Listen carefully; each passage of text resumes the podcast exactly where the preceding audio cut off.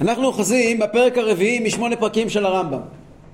עד עכשיו למדנו על החלקים של הנפש, ועל, בגדול למדנו שלנפש יש כמה חלקים, ולמדנו שמצוות ועבירות שייכים רק בחלק של הנפש, חלק, ה, חלק המעשי יותר, זאת אומרת בחלק המרגיש ובחלק המתעורר.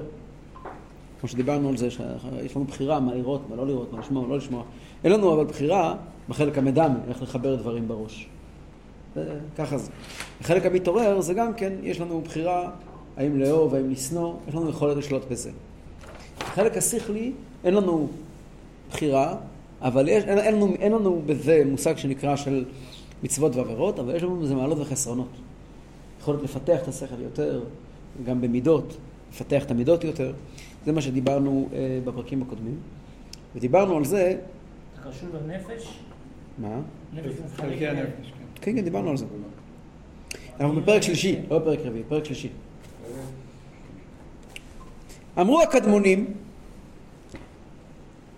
לנפש בריאות וחולי, כמו שלגוף בריאות וחולי. פרק ג' כמו שלנפש, כמו שלגוף יש בריאות וחולי, הולכים לרופא, ככה גם בנפש יש בריאות וחולי. ובריאות, מה? יותר כן, קשה אבל- אבל- לרפא. אז- כי חושבים כן. שהבן אדם נראה בסדר. ובריאות הנפש היא שיהיו תכונותיה ותכונות חלקיה תכונות שתעשה בהם תמיד הטובות והחסדים והפעולות הנאות. נפש בריאה זה נפש שפועלת טוב. טוב לה, היא פועלת טוב. וחולייה הוא, חולי של הנפש הוא, שיהיו תכונותיה ותכונות חלקיה תכונות שתעשה בהם תמיד הרעות והפשעים והפעולות המגונות. כשרואים אדם עושה מעשה רע, זה נובע ממחלה בנפש. כמו שבגוף. מחלה בנפש, כמו שבגוף. כשאדם לא, לא, לא הולך נכון, או יש לו בעיה, הוא, הוא מרגיש כאבים, אז הוא הולך לרופא, יש בעיה, יש בעיה, זה לא... זה סימפטום של בעיה. גם בנפש רואים בן אדם פועל בצורה לא נכונה, זה מצביע על מחלה בנפש. הבן אדם קמצן, הבן אדם מילים רעות לאנשים, הבן אדם פזרן, הבן אדם חי בלי חשבון, כל מיני בעיות מצביע על בעיה נפשית. ואומנם, מעלות, אה, אה, אומנם, בריאות הגוף, הגוף וחוליו, מלאכת הרפואה תחקור על זה. כל מה שקשור לבריאות הגוף, זה, זה התפקיד של רופאים. וכמו שחולי הגופות יד- ידמו להפסד הרגשתם במהו שהוא מתוק שהוא מר, מה שהוא מר שהוא מתוק. כמו שאנשים שחולים בגוף שלהם, אז הם נמשכים לדברים לא טובים בגוף. למשל, הם יכולים לאכול דברים מאוד מרים ולהגיד זה טעים לי. ודברים מתוקים וטובים, יגיד להם זה לא טוב לי. ככה זה בגוף. אה, איפה רואים את זה? למשל, מי שאוכל בורקסים, אוהב בורקסים. זה רוצה עוד בורקס, עוד בורקס. מי שהוא בריא, והוא רגיל לאכול בריא, בורקס מגעיל אותו. אם תיתן לו לאכול בורקס, אחר כך יגיד לך מיד, איי, סתם עשית השטות הזאת, יא, איך... נכון? למה? כי מישהו בריא והגוף שלו עובד נכון, אז הוא דוחה את הדברים האלה. יש אפילו שיטת רפואה שאומרת שצריכים להקשיב לגוף, כשמדברים על אוכל, מה הגוף לא רוצה. יש כתוב בחסידות, לא בחסידות, הרבי תמיד היה אומר, אומרים, ב, לפחות בנוסח שלנו, אומרים על חטא, ביום כיפור, על חטא שחטאנו לפניך ביצר הרע. שואלת השאלה, איזה חטא לא חוטאים ביצר הרע? כל החטאים זה ביצר הרע. נכון. מה זאת אומרת על חטא שחטא לפניך ביצר הרע? אז אומרים, רבי תמיד היה אומר, שלפעמים לא מתחשק לך לחטוא את החטא הזה. אתה לא בקטע, אתה לא רוצה לחטוא את החטא. אבל אתה משכנע את היצר הרע שלך שזה כדאי. זאת אומרת, לפעמים כמו אנשים לא... אתה בכלל לא בסיפור, אתה לא נהנה מזה. אבל אתה נלחם, בכל זאת אתה רוצה בכל זאת לעבור את העבירה, יש כל מיני דברים כאלה. של. בן אדם אומר לעצמו, אני חייב לנסוע לנופש, זה לא טוב לך, אתה פה גר, אתה רגיל למניין שלך, אבל כולם נוסעים, אני חייב לנסוע. אתה לא תהנה שם, וזה רחוק מהבית, וזה להיסחב בדרכים, אתה לא תהנה מזה. אבל אתה מכריח את עצמך, זה נקרא חטא שאתה מפריע לך ביצר הרע. שאתה אומר לעצמך דברים שלא בא לך בכלל. כן, זה קורה בהרבה דברים. שאם אדם יודע, לא, לא, אני לא צריך לאכול את זה, הוא אוכל את זה בכל זאת, למה אתה אוכל את זה? לא יודע. זה נקרא חטא שאתה מפריע לך ביצר הרע. אז באמת הגוף, באופן טבעי, מחפש דברים בריאים. וכמו בעלי חיים, להבדיל, הם לא יאכלו מה שלא בריא להם, בטבעית. נכון. אפילו אם הוא ימות ברעב הוא לא יאכל. כן. ממש ככה. אבל בני אדם, אנחנו ברוך השם מומחים לסדר לעצמנו את כל הרעלים שבעולם. בסיגריות ושתייה מתוקה וכל ה...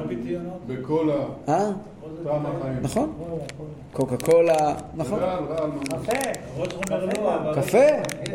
זהר, קפה אני אוהב. קפה לא, יש. קפה שחור דווקא בריא. זה יגיד גם כן. קפה וגם... שניים ביום בשבוע. שהקפה הוא בא לארץ בתקופה של האריזה וזה עזר להם מאוד בלימוד התורה בליל שבועות. נו, אתה רואה? הם שתו קפה והרגישו שקל להם ללמוד. לא אז- נרדמו. אז זהו, אצלנו התימנים היה, היינו משתמשים בחומרים יותר טובים.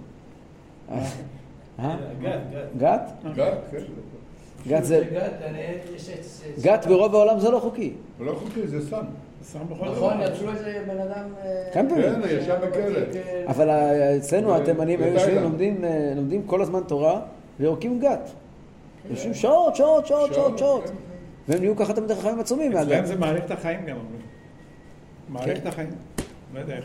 אז הם לא אוכלים כלום, זה עלה של אה, עץ, יש עץ כזה אצלי בגינה. לא. וכל הזמן חותך הוא אותו. אומר, אה, יש לך "אוי, גת בגינה? כן. כל הזמן, אתה אומר? לא. תביא פעם, לועסים אותו. תביא פעם, נבדוק מה זה. תעשה עסק. שלא תתאפס על זה. יש לו, יש לו. לא, בארץ זה מותר. בארץ זה לא מוגדר. התימנים דאגו שזה יישאר מחוץ לקו הירוק. היה פה אה, חבר כנסת ישעיהו, היה ראש הכנסת, תימני, פה, כן, כן, כן, מחולון. כן, כן, כן. אה, מחולון? בטח. אז אה, ממילא הגוף, אדם חולה, אז הוא לא יודע להבדיל טוב ולא טוב. בגוף. גם בנפש, אותו דבר. אז כמו שבגוף, מי שחולה הגוף הזה מול הפסד הרגשתם, בגלל שהם לא מרגישים טוב, אז הם יסתכלו על מתוק שהוא מר, אדם חולה, נותן לו לאכול אוכל טעים, הוא אה, לא רוצה את זה. נכון? תביא לו לאכול אוכל בריא, אה, תביא לו לאכול, מה אתה רוצה עכשיו? תביא לי קולה, תביא לי... מה קרה? הבן אדם חולה, מה לעשות? המערכות משובשות. ויציירו הנאות בצורת בלתי נאות. מה שטוב, אדם חולה יגיד זה לא טוב. ותחזק תאוותם, ותגדל הנאתם בדברים שאין הנאה בהם כלל לבריאים. אדם חולה נהנה מדברים שבריאים לא נהנים ממנו. אלא אפשר שיהיה בהם צער כאכילת הטיט והפחם והעפר. הרמב"ם היה רופא, הוא הכיר אנשים שהיה להם כזה דברים. הם יכולים לאכול כל מיני דברים לא בריאים, כי הם חולים. ודברים העפוצים מאוד והחמוצים מאוד. וכיוצא באלו מן המזונות אשר לא יתאבו להם הבריאים, אלא אם מעשו בהם. בריאים לא רוצים את זה, חולים רוצים את זה. כן, חולי הנפשות. מה זה חולי הנפשות? רצוני לומר, הרעים ובעלי החסרונות. לא אותו דבר בנפש. אלה שהם חולי הנפשות, ידמה להם במה שהן רעות, שהן טובות. ובמה שהן טובות שהן רעות. מישהו חולה נפש, חולה בנפש, אז הטוב הוא קורא רע, ולרע הוא קורא טוב. והרע יתהווה תמיד להפלגות אשר הן באמת רעות, וידמה בגלל חולי נפשו שהן טובות. בגלל שהוא חולה בנפש, אז הוא יסתכל, הוא יוצא את הרע, הרע הרוחני, והוא יחשוב שהוא טוב. מה זה ההפלגות פה? בריבוי. וכמו שהחולים, כאשר ידעו חוליים ולא ידעו מלאכת הרפואה, ישאלו הרופאים. כמו שאדם חולה, הוא יודע אני חולה, אז מה הוא הולך לעשות? אני הרי לא יודע לרפא, הולך לרופא, נכון? רופא של הקופה, רופא מחוץ לקופה, ביטוח פרטי, כל אחד העניינים שלו. הולך לרופא ויודיעו מה ראוי שיעשו ויזהירו מה שידמו ערב, הרופאים אומרים להם מה כדאי לעשות. יזהירו אותם, זה נראה לך שזה טעים, אל תאכל את זה, אל תקרב לזה. ויכריחום לקחת את הדברים המאוסים והמרים, הרופאים יגידו, אתה עכשיו חייב לאכול את הדיאטה שאני נותן לך, אני לא אוהב! אדוני, אין לו אוהב, כן?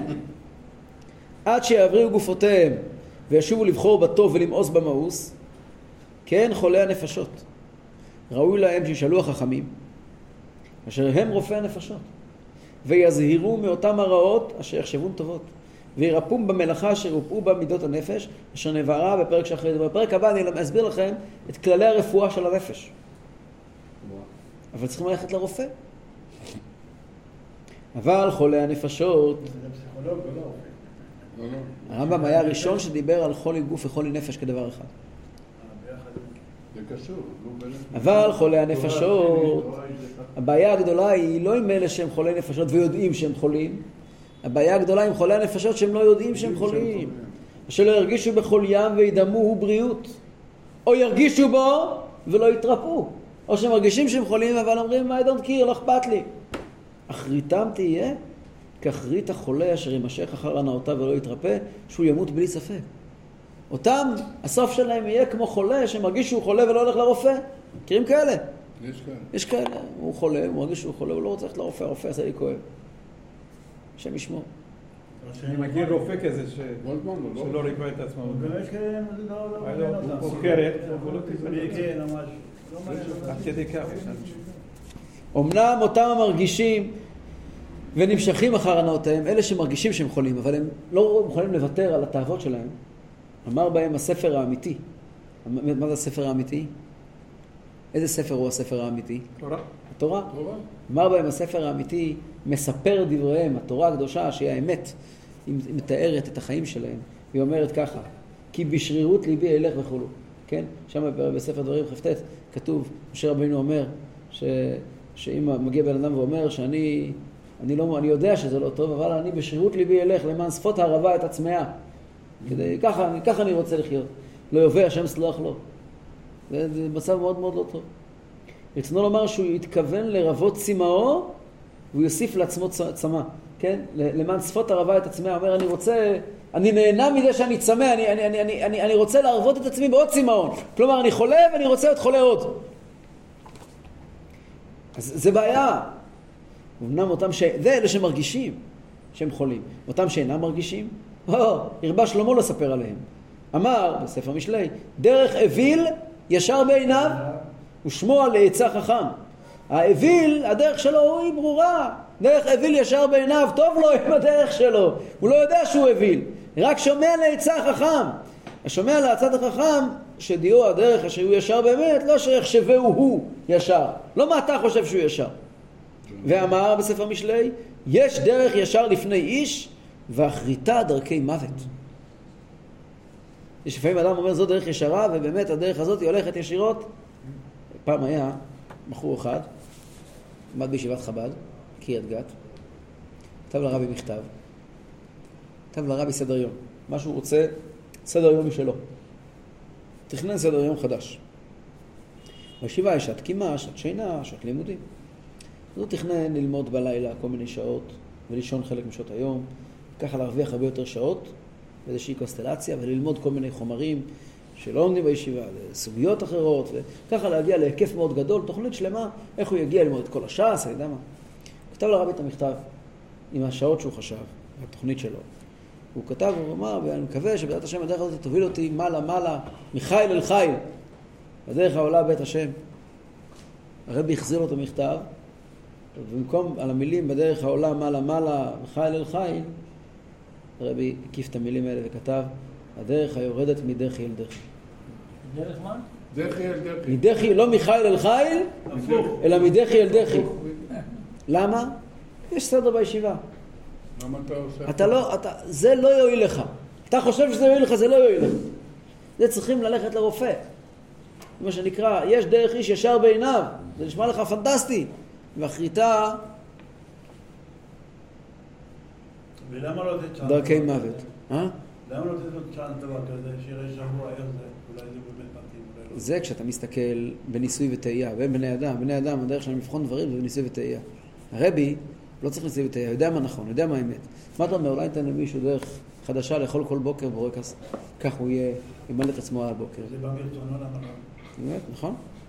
זה בא ברצונו. יבוא בן אדם לרופא ויגיד לו, כבוד הרופא, הגעתי למסקנה, יש לי דרך חדשה בבריאות. אני חושב, אני קם בבוקר, אני קצת רעב. אז אני אקום בבוקר, דבר ראשון אני אוכל בורקס. הוא לא רופא. רופא הנפשות. הוא לא רופא בשביל להגיד את זה לרופא, להם, אז מה? אז הרבי כותב לו, רופא הנפשות, הוא יודע מה נכון לבן אדם. כן. זה מה שכתוב כאן, זה אותו דבר, זה לא אתה מחליט. אדם יחליט, אני בריא לי לשתות כוס קוקה קולה כל חמש שעות. בריא לך, החלטתי. הרופא אומר לי, בוא, תבדוק, אולי. בוא נעשה מחקר חדש. נכניס... הרופא יודע מה בריא לך, לא צריכים... אה, זה מה שהוא כותב כאן, לך לרופא, לך לבן אדם שמבין בזה.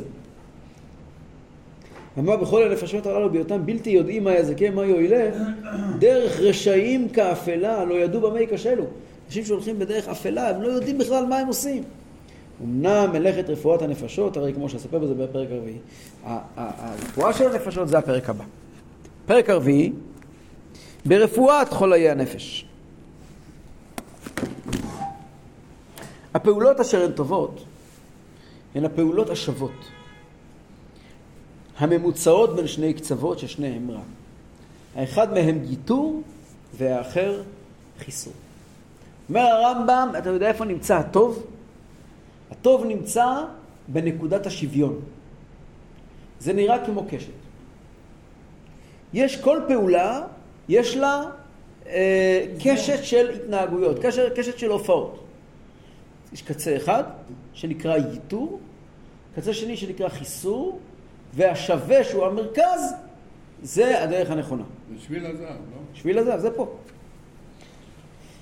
והמעלות הן תכונות נפשיות וקניינים ממוצעים בין שתי תכונות רעות, האחת מהן יתרה והאחרת חסרה. המעלה זה הדרך האמצעית, שהיא ממוצעת בין שתי רעות. יש רע, רעה אחת פה, בקצה הימני, רעה אחת פה בקצה השמאלי, אחת נקראת יתרון, השנייה נקראת חיסרון, ובאמצע יש את המעלה, המעלה זה הרווח, הדבר הנכון. ומן התכונות האלה יתחייבו הפעולות ההן. מאותן תכונות שנמצאות באמצע, יוצאים פעולות טובות.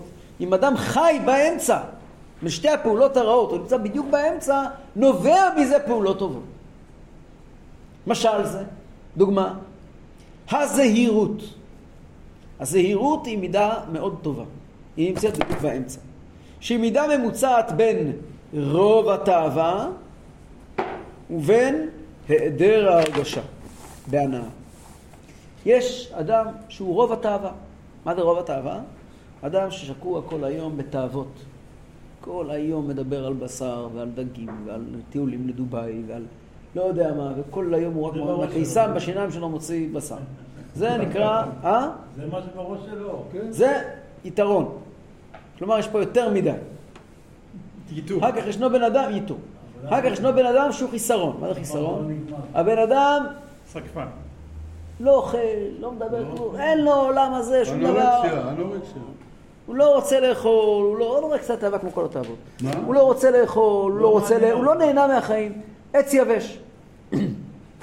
אדם כזה שהוא עץ יבש זה גם חיסרון. אדם לא אמור, אדם אמור לחיות כאן בעולם הזה, לא לסבול. האדם הזה כל כולו ככה, כזה נבח הוא. זה, יש כאלה, הנוצרים, חושבים שזה מידה טובה. זה לא מידה טובה. בכלל צום זה לא מידה טובה, ותענית זה לא מידה טובה, ועינוי... תאכל. ביידיש אומרים צוגיזון פרלנגי יום, תאכל לבריאות. מי הפריע לך? הזהירות, פעם בכמה זמן? יש כאלה צטמים כל הזמן. צום זה דבר לא טוב. אם בן אדם צריך לצום פעם בכמה זמן מצד בריאות, משהו אחר. אז זאת אומרת, זה לא צום, זה פעולה לצורך בריאות. אוקיי, אין בעיה. אדם עושה בשביל בריאות הרבה דברים. אבל באופן עקרוני, אדם אמור לחיות כמו בן אדם. לא להיות משוגע. חוץ מחיי סגולה. לא. כמו הנכדים של הבבא סאלי, שהם כל לא. כל שבוע, הם אוכלים משבוע שבוע. לא כל מבין שבוע בזה, הם אין לנו עסק את בנסתרות. לא, זה יחסי סגולה. לא- זה הלכה, זה כתוב. כן, אוכלים בשבוע. צרות בשבת. שבת זה יאללה, נגמר. שמעתי שבשר אוכל פעם בשבוע. ואחרי זה נמצאים כל השבוע. כמו כן, אבל- הסבא, כמו הבבא סאלי, הנכדים שלו. הלכו בעקבותיו. אבל זה אורח חיים, כמו שאתה אומר, זה, זה, איך אומרים? זה לא מעניין אותם שום דבר כל הדברים. אוקיי, אז זהירות, אומר הרמב"ם, זה המידה באמצע. כלומר, זה לא חסידים שאני הכרתי, לא עשו עסק מאוכל, לא לפה ולא לשם. לא דיברו על אוכל. כשהייתי במסעדה, הלכתי למי... חסידים לא הלכו למסעדה. תפס נסטמן, צריכים לאכול, אוכלים. כל יום. צלחת, כמו שצריך. לא מדברים על זה, לא מתעסקים עם זה, עושים את זה וזהו זה. בלי להיות יותר מדי בפנים, זה לא תכלית בלי החיים. להילחם, אה? זה לא תכלית החיים. כן, בזהירות פירושו. אנחנו יודעים שזה... להשתמש בעולם ולהישאר מרומם. וזה תכלית, זה טוב. ותכונת הנפש להתחייב ממנה הזהירות היא מעלה ממ- ממעלות המידות. מי שזוכה למידת הזהירות זה מעלה גדולה. אמנם רוב התאווה הוא הקצה הראשון. רוב התאווה זה קצה מספר אחד. והיעדר ההרגשה בהנאה לגמרי, מי שלא יכול ליהנות מהעולם בכלל, הקצה האחרון, אומר הרמב"ם, ושניהם רע גמור. להסתכל על סגפן כמו על קדוש, זה דבר שמגיע מהנצרות ומהאסלאם, לא מהיהדות. ביהדות אין שום מעלה בסגפנות. ושתי תכונות הנפש, אשר מהן התחייבו רוב התאווה, והיא התכונה היתרה, והיעדר ההרגשה, והיא התכונה החסרה, שתיהן פחיתויות מפחיתות המידות. שתיהן, התכונה שגורמת לבן אדם להיות סגפן או להיות אה, תאוותן, שתיהן מגיע מאיזושהי בעיה נפשית. פחיתות בנפש. וכן, דבר שני, דוגמה נוספת נותן הרמב"ם, העין היפה. עין היפה. העין היפה זה מידה טובה, והיא ממוצעת בין הקמצנות והבזבוז. יש, מצד אחד יש קמצנות, בן אדם, בנק, איזה בנק? בלוק. לא מוציא כלום, לא זה, לא מוכר זה, להוציא כסף מהקיר יותר קל. לא לעצמו ולא לאחרים, הוא חי לעצמו. הוא לא מפרגן לעצמו גם. לא מפרגן לעצמו גם. זו מחלה נפשית קשה. מאוד. מאוד. מחלה נפשית קשה מאוד מאוד. אומלל הוא ואומללים בני ביתו. וגם? גם קשה להתחתן. יכולים, לא, זה נרכש, אבל אפשר לטפל בזה. גם קשה להתחתן עם תכונה כמו כזאת. שתיקח שתי ילדים, באים לגן וכל הזה, אחד הוא דומם, לא. צריך לטפל בזה, צריך לטפל בזה. צריך לטפל בזה. אבל בגדול, אה, זה- זו מידה לא טובה, צריך לטפל בה. קמצנות היא מידה רעה. לאידך הבזבזנות, אדם שחי בלי חשבון, מידה רעה מאוד, מאוד מאוד. הוא יכול להפסיד את הבית שלו. הוא לא יכול, הוא מפסיד את הבית שלו, מפסיד את כל החיים שלו. אני מכיר אנשים כן? שחיים בלי חשבון, אין להם מה לאכול, מסתובבים בבגדי יוקרה, במכוניות שרד. כן? אין להם מה לאכול! מכניס לבן אדם 20 אלף שקל בחודש ויוצא כל חודש 40 אלף שקל בחודש. בבנק, כן? זה בעיה, זה בעיה, זה מחלה קשה מאוד. האנשים האלה חייהם אינם חיים. שני האנשים האלה, גם הקמצן וגם הבזבזן, חייהם אינם חיים. אז איפה נמצא החיים הנכונים? עין יפה. עין יפה זה באמצע. איפה זה האמצע? תשאל תימני, אגיד לך משהו אחד. תשאל... אה, פעם היו אומרים על הפרסים, עד שהכרנו אותם, גילינו שאין להם כזו בעיה, יש להם בעיות אחרות, לא זאת. לא, אומרים שההצלחה של הגרמנים בארץ, שכנעו את העם שהפרסים הם החצי. העבירו את ה- את זה לקהל הפרסים. סתם צחוק. הכל זה הכל בדיחות, כל הכל בדיחות. אחד יש לו התכונות שלו. נכון. אז זה העין יפה, אז זה הממוצע. והגבורה, אז איפה זה האמצע? איפה זה... עין יפה. עין יפה? עין יפה פירושו. לארג'יות מתונה. לארג'יות מחושבת. לחיות נכון. אותו דבר, והגבורה. גבורה זה מידה טובה, היא ממוצעת בין המסירה לסכנות ורוחל איבר. יש אנשים פחדנים, שהשם ישמור. מה זה לא לוקחים סיכונים? כל החיים שלהם סיכון. פחדנים נוראים ואיומים, יש כאלה שהשם ישמור ממה שאתה רק רוצה. כל- יש כאלה שהולכים אני זוכר בקורונה, מיד בהתחלה, אנשים הלכו עם ארבע, שתי, שלוש מסכות אחד מעל השני. אמרתי לי, פעם ראיתי בן אדם הלך עם שלוש מסכות. אמרתי לו, דווקא שאתה כופר. למה אני כופר? אתה לא מאמין שהקדוש ברוך הוא ממית ומחיה. מה שהרופאים אמרו לעשות, עושים. מה שהרופאים לא אמרו לעשות, אתה מחליט מדעתך, אתה לא מאמין בקדוש ברוך הוא. אם הקדוש ברוך הוא ירצה לקחת אותך, לא. לא יעזור לך עשר מסכות. אם, אלא מאי? הרופאים אמרו, התורה אמרה להקשיב לרופאים, אז תקשיב לרופאים. מה שהרופאים לא אמרו לעשות, אתה לא צריך לעשות. אבל הרופאה, אולי הרופאים טועים. שאלתי אותו, תגיד לי, והם טועים. ודאי שהם יכולים לטעות. הם בני אדם. אבל תגיד לי, האם התורה מצווה עליך לחשוב שהרופאים טועים? מה התורה מצווה עליך לעשות? מה השם אלוקיך שואל מעמך? הקדוש ברוך הוא אומר לך, לך תתייעץ עם רופא טוב, תעשה מה שהוא אומר לך, נכון? מה לזה התורה אמרה לך לעשות? נכון. התורה לא אמרה לך לעשות דבר. אז איך זה יהיה, צריך ללכת עם טלית, נכון? אז יש איזה רב אחד עם עשר טליתות אז. זה הגנה ממזיקים, אז אה? הוא מהדר במצוות, זה לא קשור. אה, זה לא קשור לנושא הזה, לא. זה לא קשור לזה. זה לא קשור לנושא הזה. הולך עם עשרים וכמה טליתות. זה לא בריאות. הרב קוק מטבריה. הרב אדס. כן. מטבריה, הרב קוק. תמונות שלו לא רואים את זה. הוא הולך עם המון טליתות. כן. תמונות שלו לא רואים. הוא נשוי לבת של הרב זילברשטיין, מהמם. לאה קוק. נו, הרבנית קוק הידועה. מה? הרבנית קוק הידועה. כן? טוב. לא. מה הוא? מגדולי הדור. אז זה, אז יש כאלה שהם, יש להם, יש כאלה, אותם חבר'ה שפוחדים מהקורונה עד היום, פחד אלוקים, נגד ההוראות של הרופאים. אחר כך מגיע, אמרו, יש מצב ביטחוני איפשהו, אלה נכנסים לתוך מקלט, לא יוצאים. לא. שבועיים. לא. לא יוצאים. הבן אדם כזה לא יכול לחיות. טוב, זה חרדות, זה כבר... זה, זה, זה נקרא. רוח הלבב. ויש אנשים שאין להם פחד. אין להם פחד, הולכים למקומות של מחלות מדבקות, בלי שום הגנה. הולכים בכל מיני מקומות, בכל מיני אקסטרים, בכל מיני מקומות מסוכנים. בלי שום פחד. אלה רודפי שיטפונות. עודפי שיטפונות? לא, עודפי שיטפונות אפשר לעשות את זה בצורה נכונה. כן, אבל יש גם... יש כאלה שמחפשים את האקסטרים. הם מגיעים לשיטפונות והשיטפון לא. אז נמצא, איפה נמצא הדרך הנכונה? הדרך הנכונה נמצאת באמצע. זה נקרא גבורה. לא פחד אלוקים, לא חרדות, ולא, אה, ולא, ולא. כן, מקום אחר זה נקרא, לפי אחד התרגומים האחרים זה נקרא, מקום גבורה זה נקרא אומץ לב. מה זה עין יפה? מה זה גבורה? עין יפה זה מה שבאמצע בין, זה בכסף. בין קמצנות לבזבזנות, בכסף. בכסף. וגבורה? וגבורה זה בתנועת נפש של פחד. זה גם באמצע. והבדיחות ממוצעת בין ההוללות והקהות. יש צד אחד של הוללות, בן אדם לקליפת פלישתים.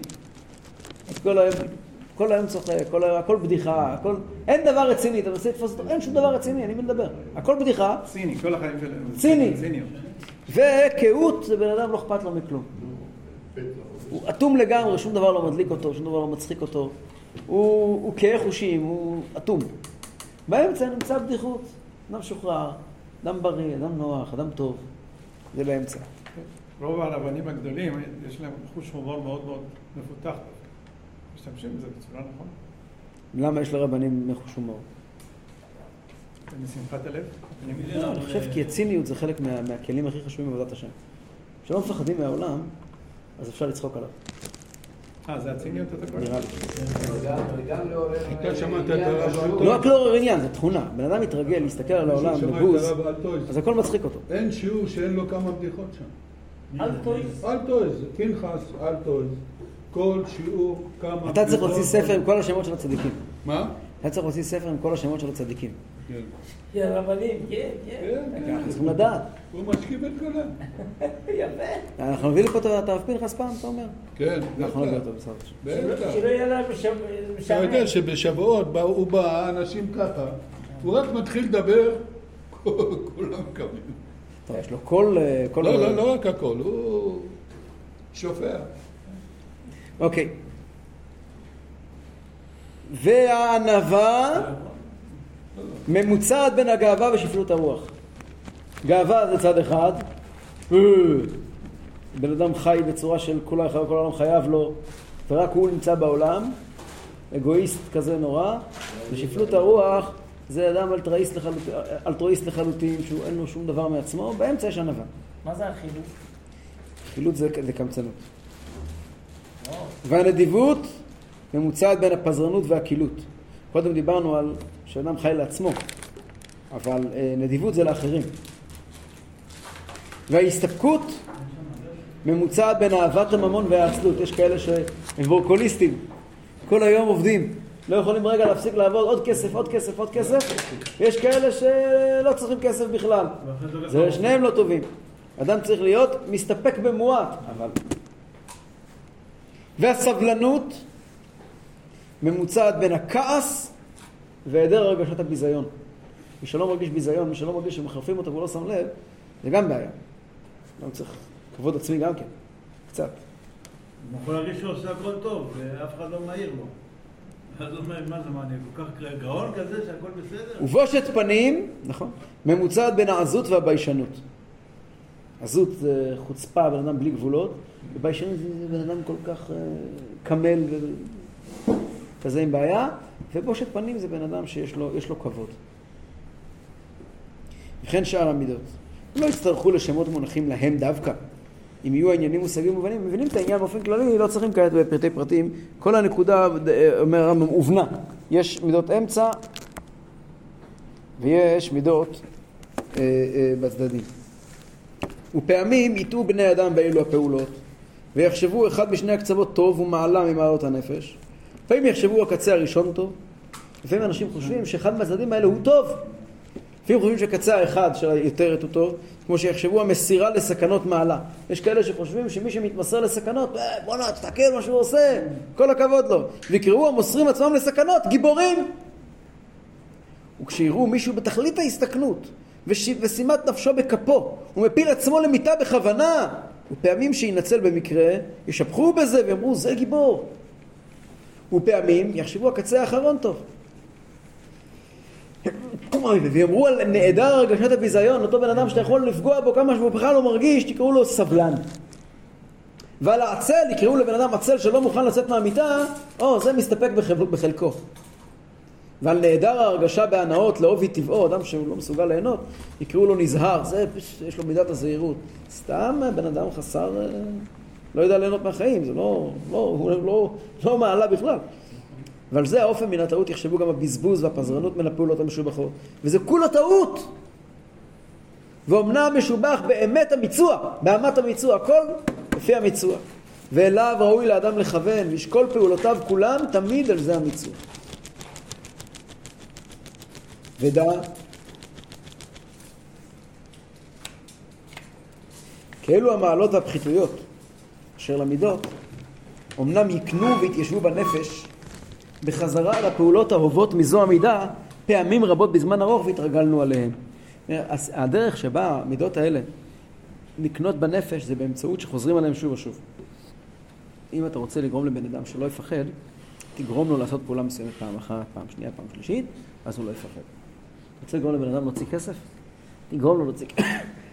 לא, לא, אחד מהדברים, הסודות הגדולים, אנחנו הרי, אני הרי מגייס כספים פה לבית חב"ד.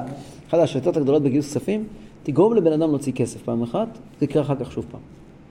יש אנשים שלא קיבלו חינוך דתי ולא יודעים מצוות צדקה, הם לא רגילים להוציא כסף. הם לא רגילים, לא רגילים ללכת ולהפריש מעשרות לצדקה. צריכים לעזור להם. איך עוזרים להם? אז כאשר אתה גורם לו לתת צדקה, אפילו לא לך, אפילו לבן אדם אחר, אפילו לא למוסד שאתה מנהל אותו.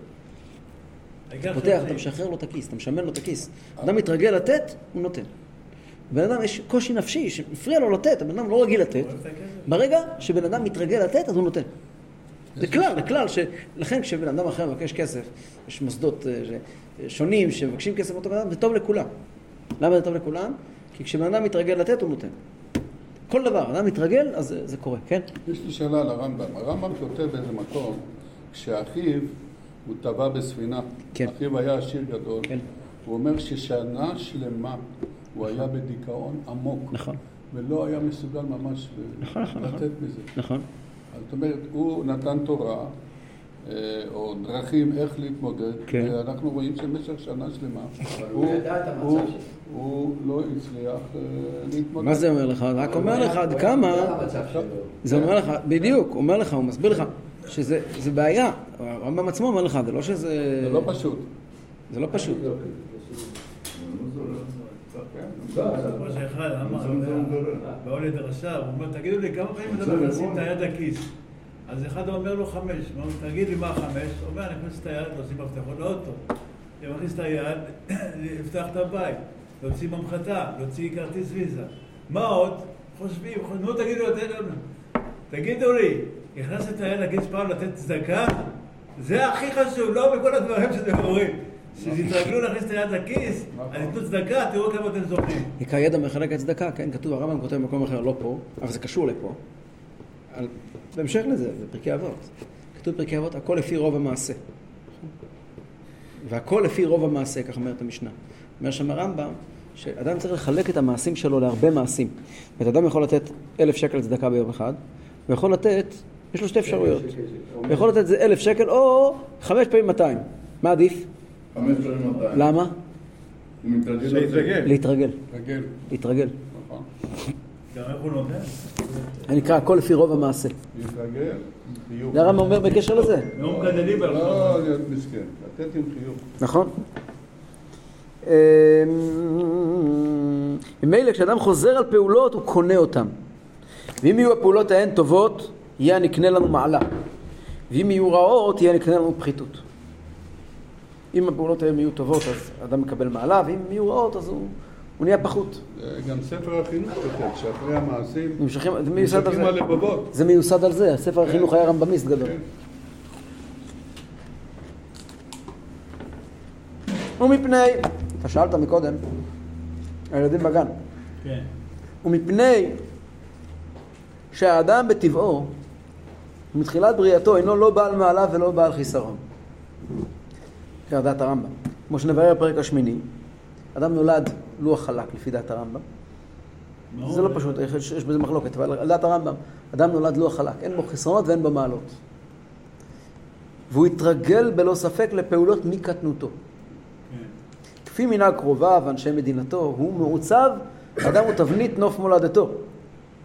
אפשר שיהיו אותן הפעולות ממוצעות, יכול להיות שהוא יקבל חינוך בדיוק על האמצע, אפשר שיהיו מותירות או מחסרות, לפעמים ככה, לפעמים ככה, כל, פעולה פעולה. כמו שסיפרנו? ויהי האיש הזה כבר חלתה נפשו. צריך שינהגו ברפואתו כדרך רפואות הגוף בשווה, צריכים לעזור לבן אדם להתרפא. איך? כמו שמרפאים את הגוף. מה הפירוש? חזק וברור. מה, אתה הולך מאיתנו? אני זהו, נגמר השיעור. אה, אוקיי.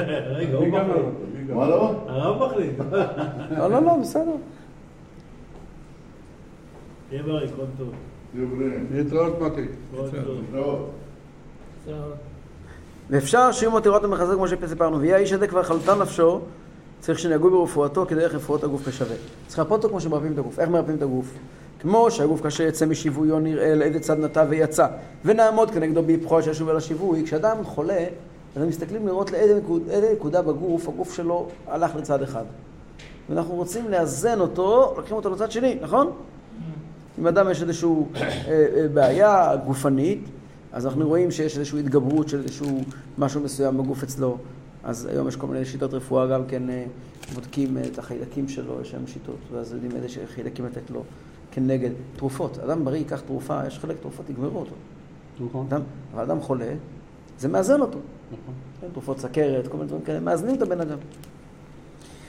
וכשישתווה, נסלק ידינו מאותו ההפך ונשבו לעשות לו מה שישאירו על שבויו. כשאתה רוצה לרפא בן אדם, אז הוא הלך עם הגוף שלו, יש לו איזושהי בעיה, אנחנו מחזירים אותו לצד שני, עד שהוא מתרפא, אנחנו מחזירים אותו לאמצע. רוב הפעולות הרפואיות הן פעולות מאוד מאוד לא בריאות. נכון. מאוד מאוד לא בריאות, נכון?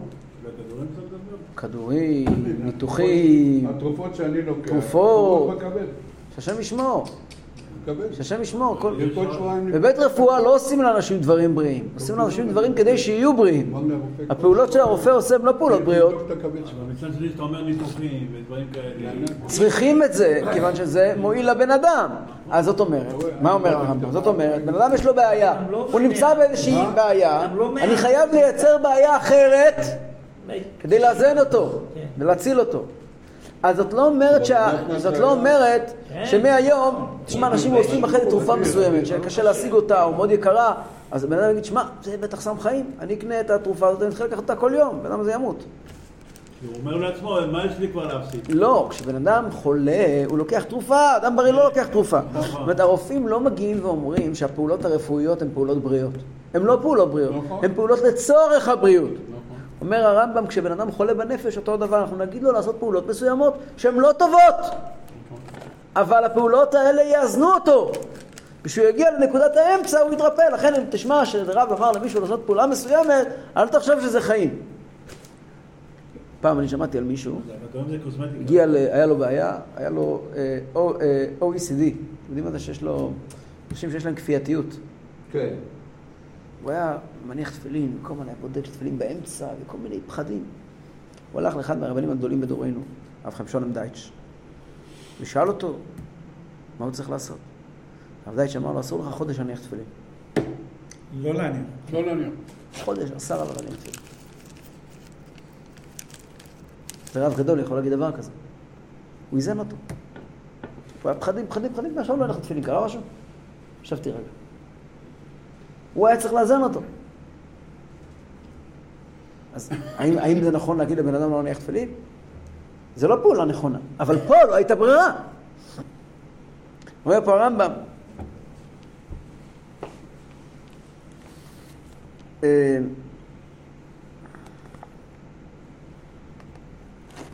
משל זה, שתי שורות מלמטה, עמוד 22. אם נראה אדם שנקנתה לו תכונה בנפשו, אם אנחנו רואים בן אדם שהוא הגיע לתכונה שמה, שיקמץ בעבורה עם עצמו, הוא כל היום ככה מקמץ, הוא מוציא מעט מאוד בשביל עצמו, כמה שאפשר. וזוהי פחיתות מפחיתות הנפש, זה חיסרון. והמעשה אשר יעשה בפעולות הרע, זה מגיע למעשים רעים של פחיתות, כמו שדיברנו בזה הפרק. הנה כאשר נרצה לרפא זה החולי, כאשר נרצה לרפא אותו, לא נצווהו בעין יפה, לא נבקש ממנו לחיות כמו כולם, לא נגיד לו, עכשיו תעשה פעולות נורמליות. שזה כמי שירפא מי שגבר עליו החום בדבר השווה. זה כמו שניתן למי שיש לו חום רגיל, חום גוף עלה לו החום, ניתן לו משהו שכמו שאנשים בריאים לוקחים. וזה לא יבריאו מחוליו. אמנם ראוי לעניו לעשות פעולת הבזבוז. לבן אדם כזה נגיד לו עכשיו תוציא כל מה שיש לך בכיס. פעם אחר פעם, ותכפל עליו פעולת הבזבוז כמה פעמים עד שתסור מנפשו התכונה המחייבת הקמצנות וכמעט שתקנה לו תכונת הבזבוז או יהיה קרוב אליה ואז נסלק ממנו פעולת הבזבוז ונצווהו להתמיד הפעולות העין היפה ויקבלן על עצמו לעולם ולא יותר ולא יחסר. אנחנו נעקור ממנו את, ה, את הקמצנות באמצעות בזבוז ואז נשחרר אותו שיחיה טוב באמצע. איך בן אדם קמצן יכול כן. הרבה אם הוא מוכן ללכת לשמוע על הרופא. וכן אם ראינו מבזבז, וכן אם ראינו מבזבז, זה הקדוש ברוך הוא עשה שכל המידות הן קשת, יש קשר. נצווהו שיעשה פעולות הקמצנות, וישנן, יחזור עליהם שוב ושוב. אבל לא נכפול עליו פה על הקמצנות פעמים הרבה, כמו שכפלנו עליו פעולת הבזבוז. לא. אומר הרמב"ם, פה יש סוד. לבזבזן לא ניתן הרבה קמצנות, לקמצנות ניתן הרבה בזבזנות. למה? אומר הרמב"ם, זה בן אדם צריך להכיר, רופאים יודעים, רופאי הנפש יודעים, איזה מידה אדם קונה יותר מהר ואיזה יותר לאט. אומר, צריך אדם שהוא קמצן, יהיה לו הרבה יותר קשה לה- להתבזבז. אז צריכים הרבה פעמים שהוא יבזבז. אדם שהוא בזבזן, יהיה לו יותר קל לעצור. אז צריכים קצת פעמים שיהיה קמצן, כמו שאמר, הוא יכול לקבל התקף לב. כן? נכון, אתה תגיד אותו. והוא ששוב האדם מן הבזבוז לעין טובה, לעין יפה, הנה, יותר קל ויותר קרוב משובו מן הקמצנות לעין היפה. אומר הרמב"ם, יותר קל לבן אדם לעבור מקמצנות, מבזבזנות לעין יפה, מאשר מקמצנות לעין יפה.